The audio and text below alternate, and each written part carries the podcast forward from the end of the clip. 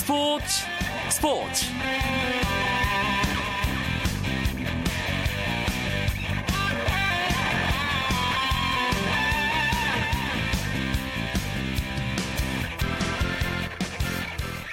안녕하십니까 스포츠 스포츠 아나운서 이광용입니다.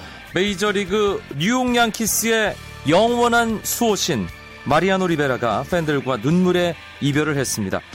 리베라는 양키 스타디움에서 열린 템파베이 레이스와의 경기 8회 초 1사 후에 마운드에 올랐습니다. 0대 4로 양키스가 끌려가는 상황이었지만 오늘 경기가 양키스의 이번 시즌 홈 최종전이었기 때문에 올 시즌을 끝으로 은퇴하는 리베라에겐 홈팬들에게 마지막 인사를 할 수 있는 기회였습니다. 조 지라디 감독, 홈팬들과의 마지막 만남의 자리를 만들어주기 위해 리베라를 마운드에 올렸습니다. 8회를 지나 9회 공 7개로 아웃카운트 2개를 잡은 후에 리베라의 동료인 앤디 페티트와 주장 데릭 지터가 마운드에 올랐고요. 리베라는 자신과 함께 1995년 빅리그 무대에 섰고 시즌 종료 후 함께 은퇴를 선언한 페티트의 품에 안겨 참았던 눈물을 한참이나 흘렸습니다. 리베라는 기립박수를 보내준 팬들을 향해 모자를 벗어 흔들면서 마지막 인사를 했고요. 팬들도 기립박수와 환호로 화답했습니다. 요즘 보기 드문 아름다운 퇴장이어서일까요? 동료, 팬들과 리베라의 이별 모습은 감동을 넘어 우리 스포츠 팬들에겐 부러움의 마음마저 들게 합니다. 금요일 밤 스포츠 스포츠 재미있는 축구 이야기가 준비되어 있습니다. 그 전에 오늘 들어온 주요 스포츠 소식 먼저 정리해 드립니다.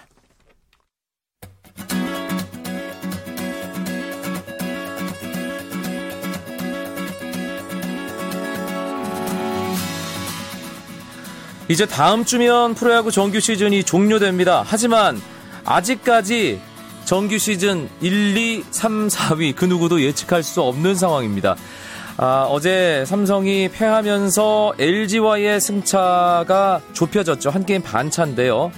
오늘 삼성, 롯데와 대구에서 홈 경기를 갖고 있습니다. 이 경기가 상당히 팽팽한데요. 삼성의 어, 홈 마지막 경기 오늘 매진됐고요. 롯데가 3회 먼저 한 점 뽑았고 삼성이 5회 석점을 내면서 3대 1로 역전에 성공했지만 6회 초에 롯데가 다시 2점을 뽑으면서 3대 3 동점. 지금은 삼성의 9회 말 공격이 진행 중입니다. 롯데는 선발 뉴먼 선수가 6이닝 3실점으로 던지고 내려갔고요. 이명우에 이어서 홍성민 선수가 마운드에 있습니다. 삼성은 선발 배영수 선수 5와 3분의 1이닝 3실점 2자책점 그리고 권혁, 안지만에 이어 심창민 선수까지 마운드에 올라와 있는 상태입니다. 문학구장 기아와 SK의 시즌 14차전입니다. 이 경기도 1대1 동점 상황 연장에 돌입했습니다. SK가 1회 박재상 선수의 홈런으로 기선 제압을 했는데요. 7회 초 기아 타이거즈가 박기남 선수의 솔로 홈런으로 1대1 동점을 만들었습니다. 오늘 양팀 선발 투수가 참 잘 던졌습니다.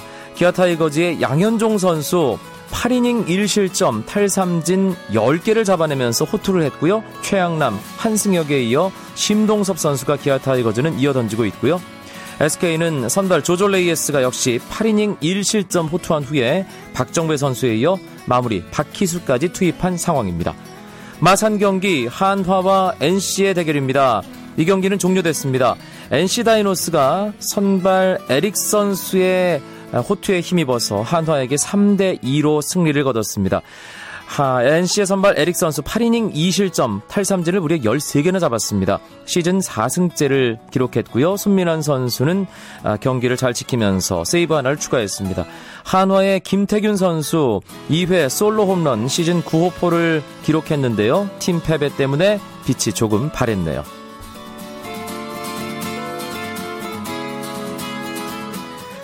한국 프로골프 투어 신한동해 오픈 2라운드에서 배상문 선수가 단독 선두로 나섰습니다. 배상문은 대회 2라운드에서 보기 없이 버디 6개를 잡아내 중간 합계 6언더파로 이동민을 한타 차로 따돌리며 선두에 올라섰고 지난해 우승자 김민휘 선수는 중간 합계 3언더파로 공동 7위, 김경태는 1언더파 공동 17위에 자리했습니다.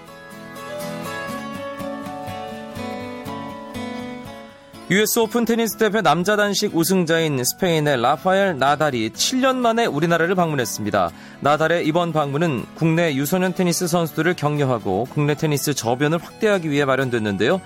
나달은 기대주 이덕희와 박민진에게 원포인트 레슨을 펼쳤고 팬 사인회를 열어 팬들과 기념 촬영을 하며 한국 팬들과 즐거운 시간을 가졌습니다.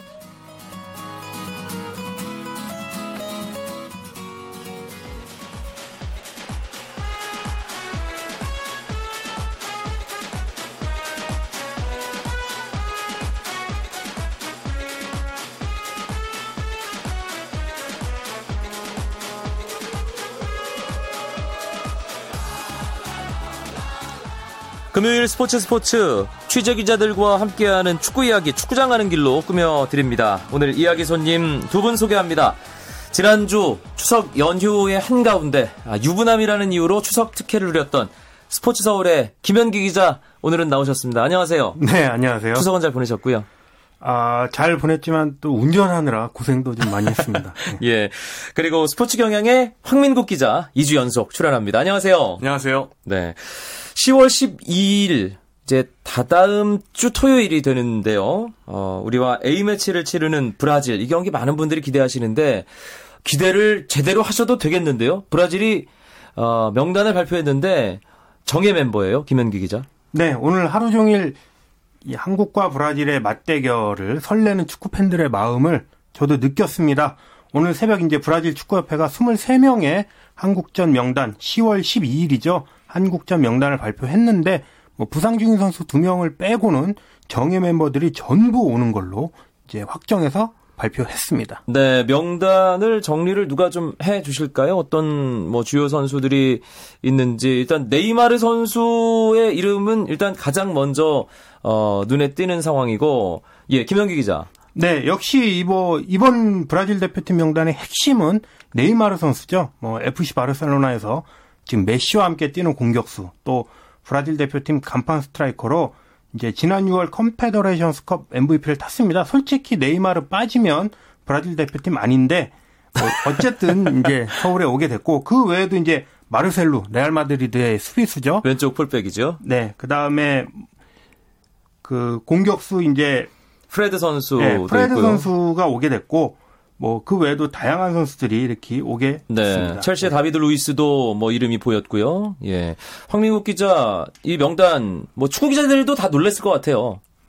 예, 사실 좀 걱정이 좀 많았습니다. 이 브라질이 한국에 오면서 특히 아시아 원정을 오면서 과연 최정 멤버, 최정의 멤버로 올 것이냐. 워낙에 거리가 멀잖아요. 예. 유럽에서 오는 선수들도 그렇고. 24시간 가까이 비행기를 타야 되는데. 그리고 브라질 자국 리그에서 뛰는 선수들의 경우는 그렇고요. 예, 유럽에서 온다고 해도 12시간입니다. 네. 이런 선수들이 과연 최고 선수로 올 것이냐. 거기다가 지난 10일 크로아티아전이 사실 1.5분이었거든요. 1.8군이었습니다. 냉정하게 얘기하면 제가 중계를 했지만 예, 좀 안, 안타깝더라고요. 예, 그렇게 왔는데 과연 브라질이 그럴 것이냐는 의구심이 있었는데 기분 좋게 깨졌습니다. 지금 선수 명단에 보면 사실 뭐 말씀하셨지만 두 명 빼곤 다 왔고요. 호주하고 그 포르투갈전 있을 때 멤버 그대로 왔습니다. 네. 어떻게 보면 진짜 브라질, 브라질을 우리가 만날 수 있다 그런 느낌까지 듭니다. 한국에 그동안 왔던 브라질 대표팀 중에 가장 순도가 높은 대표팀이다. 이렇게 봐도 될 것 같고요. 어, 이렇게 되면 홍명보로서는 상당히 긴장을 할 수밖에 없겠어요. 김현기 기자. 네, 브라질은 이제 독일, 스페인과 함께 이제 내년 이제 브라질 월드컵 우승 뭐 빅3로 꼽히는데 우리 대표팀 입장에서는 아주 제대로 된 모의고사를 치르게 됐습니다. 사실 이제 지난해 런던 올림픽 준결승에서 우리가 이제 브라질이랑 싸웠죠. 그때 이제 0대 3으로 완패를 했는데 당시 뛰었던 선수들 중에 네이마르가 있고 또 헐크 선수가 있습니다. 네. 오스카 첼시, 첼시에서 뛰는 오스카 선수가 있고 또 뭐 마르셀루 선수 아까 얘기했지만 그런 선수들도 있고 그런 멤버들이 런던 올림픽에서 뛰었는데 이번에 성인 대표팀으로 다시 한국에 오게 되고요. 물론 우리도 이제 작년에 런던 올림픽 때 뛰었던 구자철, 정성용, 뭐 김영권, 김보경 이런 선수들이 또 오니까 1년 사이에 얼마나 두 팀이 달라졌을까 또 궁금하고 기대가 됩니다. 사실 이 브라질과의 런던 올림픽 준결승전 어, 자세하게 기억하시는 분들은 아마 전반 한 초중반까지만 해도 우리가 꽤나 잘 싸웠던 기억을 네, 하실 잘했어요. 거예요. 예, 예. 아, 그렇기 때문에 하지만 와르르 또 무너지는 예, 그런 어, 것 때문에 0대 3으로 패배했던 그 기억이 있는데 그것에 대해서 뭔가 빚을 갚아주는 그런 무대도 될 것 같고요. 그런데 브라질 선수들 이름값이 비싸서 그런가요? 이번에 브라질과 A매치 티켓 가격이 상당히 비싸던데요, 황민국 기자? 예, 사상 초유일입니다. 대표팀이 지금까지 그 티켓 가격을 1등석 5만 원, 2등석 3만 원, 3등석 2만 원으로 해왔는데요. 서울 월드컵 경기장 기준이죠. 예. 근데 이번 경기에선 파격적으로 20만 원짜리 티켓이 나왔습니다.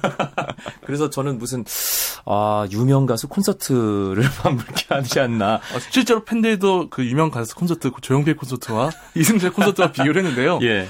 실제로 비교를 해보니까 축구가 더 비싸더라고요. 아하. 근데 그 정도로 브라질이 대단한 팀이다라고 말할 수 있을 것 같고요.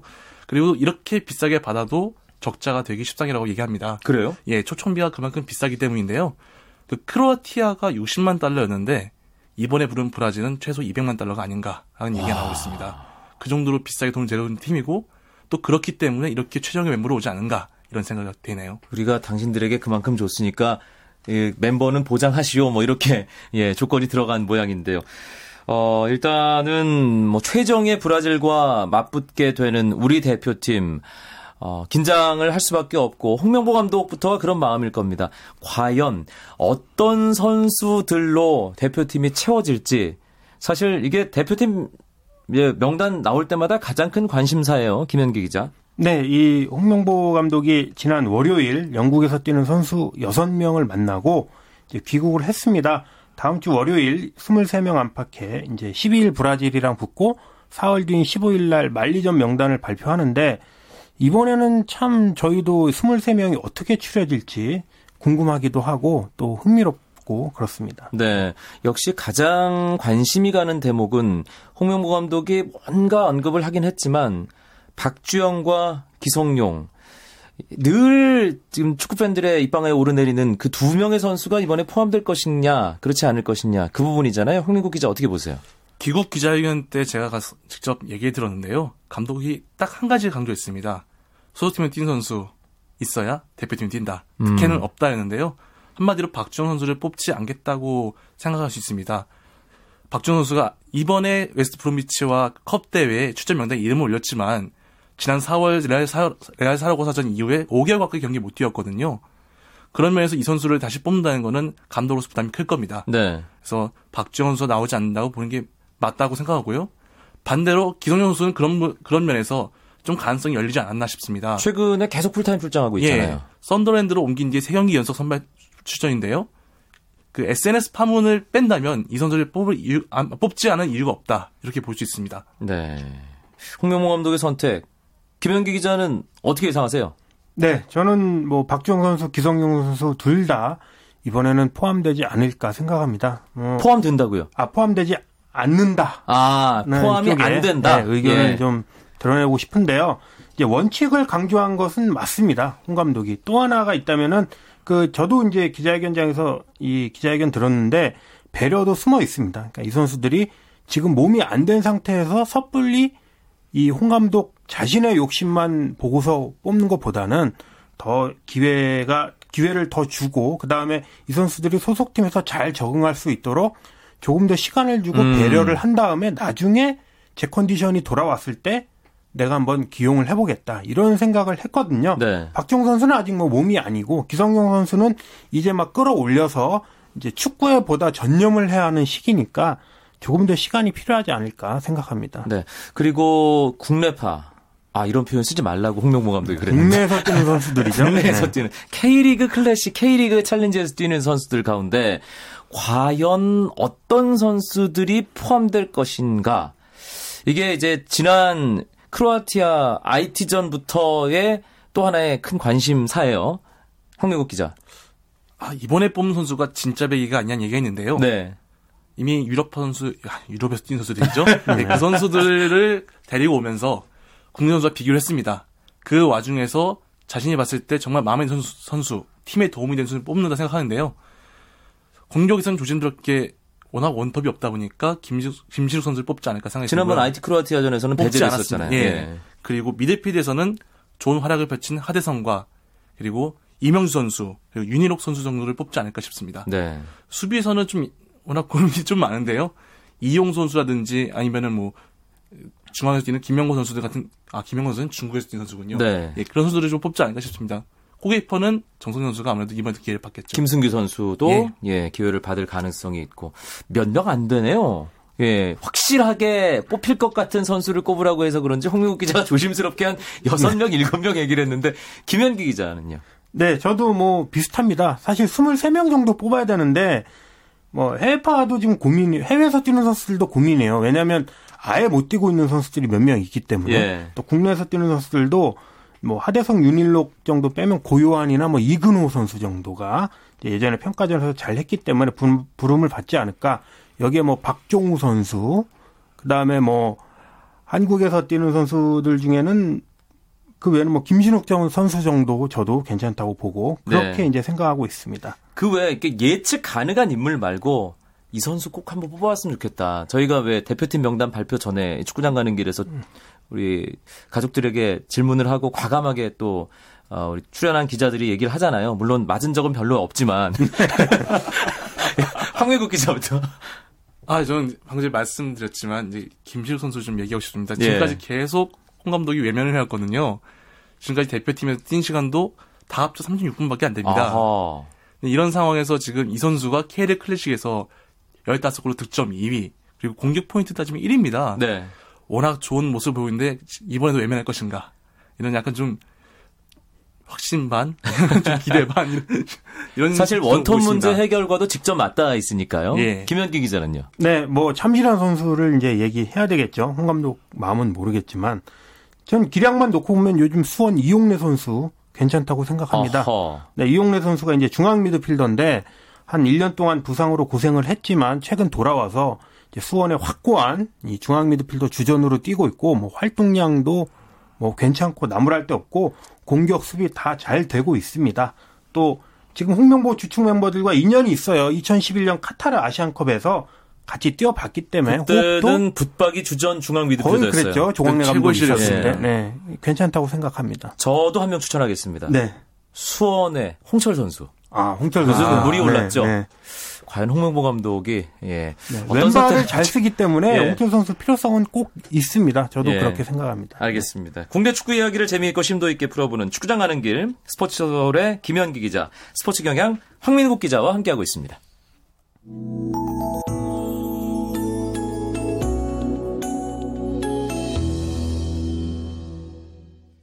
역시 국가대표팀 이야기는 하면 길어집니다. 예. 이제 AFC 챔피언스 리그 얘기를 좀 해볼까 합니다. FC 서울 상당히 걱정을 했는데 이란의 최강팀인 에스테그랄과의 홈에서 열린 1차전 기분 좋은 승리를 거뒀어요. 김현기 기자. 네, 이틀 전에 이제 이스테, 이란 에스테그렐이라고 이제 이란 최고의 명문팀인데 이제 대한 선수와 고요한 선수가 한 골씩 넣어서 2대 0으로 이겼죠.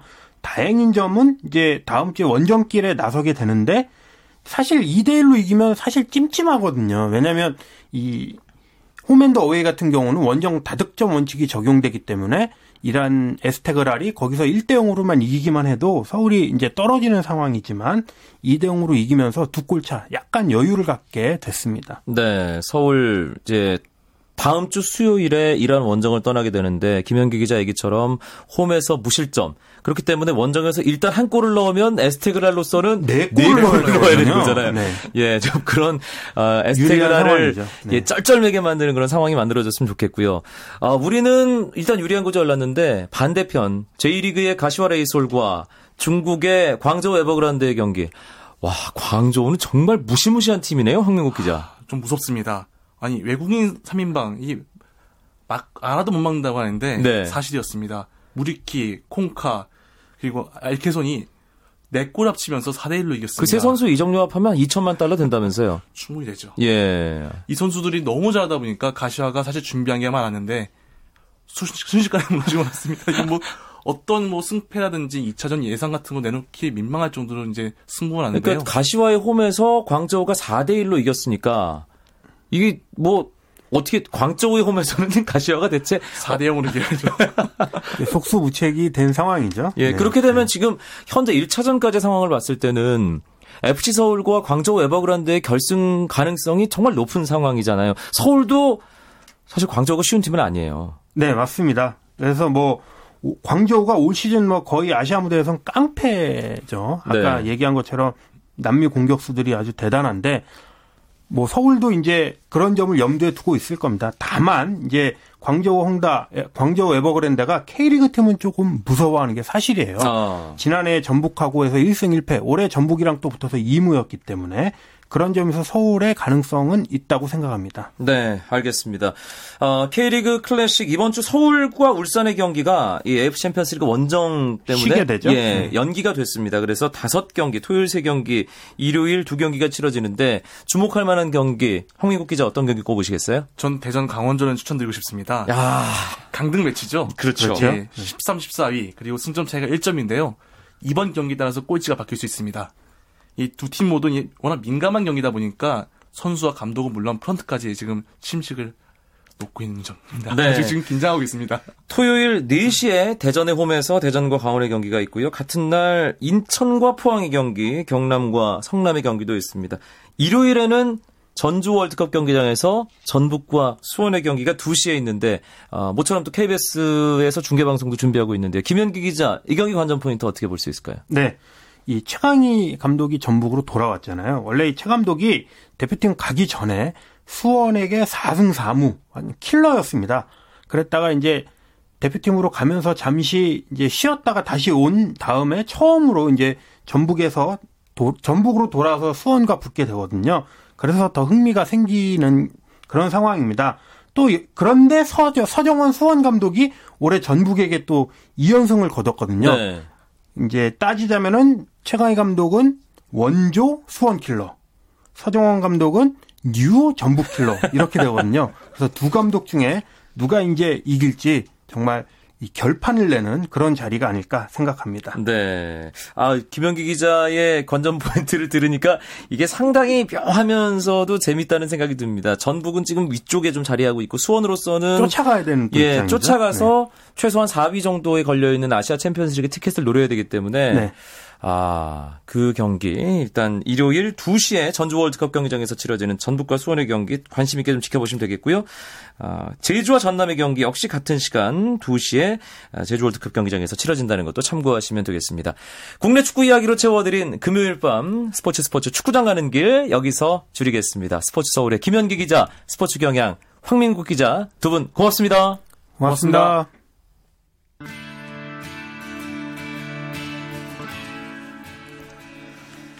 내일 주말입니다. 주말에는 최시중 아나운서 9시 20분부터 함께 하실 수 있고요. 저는 월요일 밤 9시 35분에 다시 뵙죠. 아나운서 이광용이었습니다. 멋진 주말 보내십시오. 고맙습니다. 스포츠 스포츠. As the sun goes down in front of me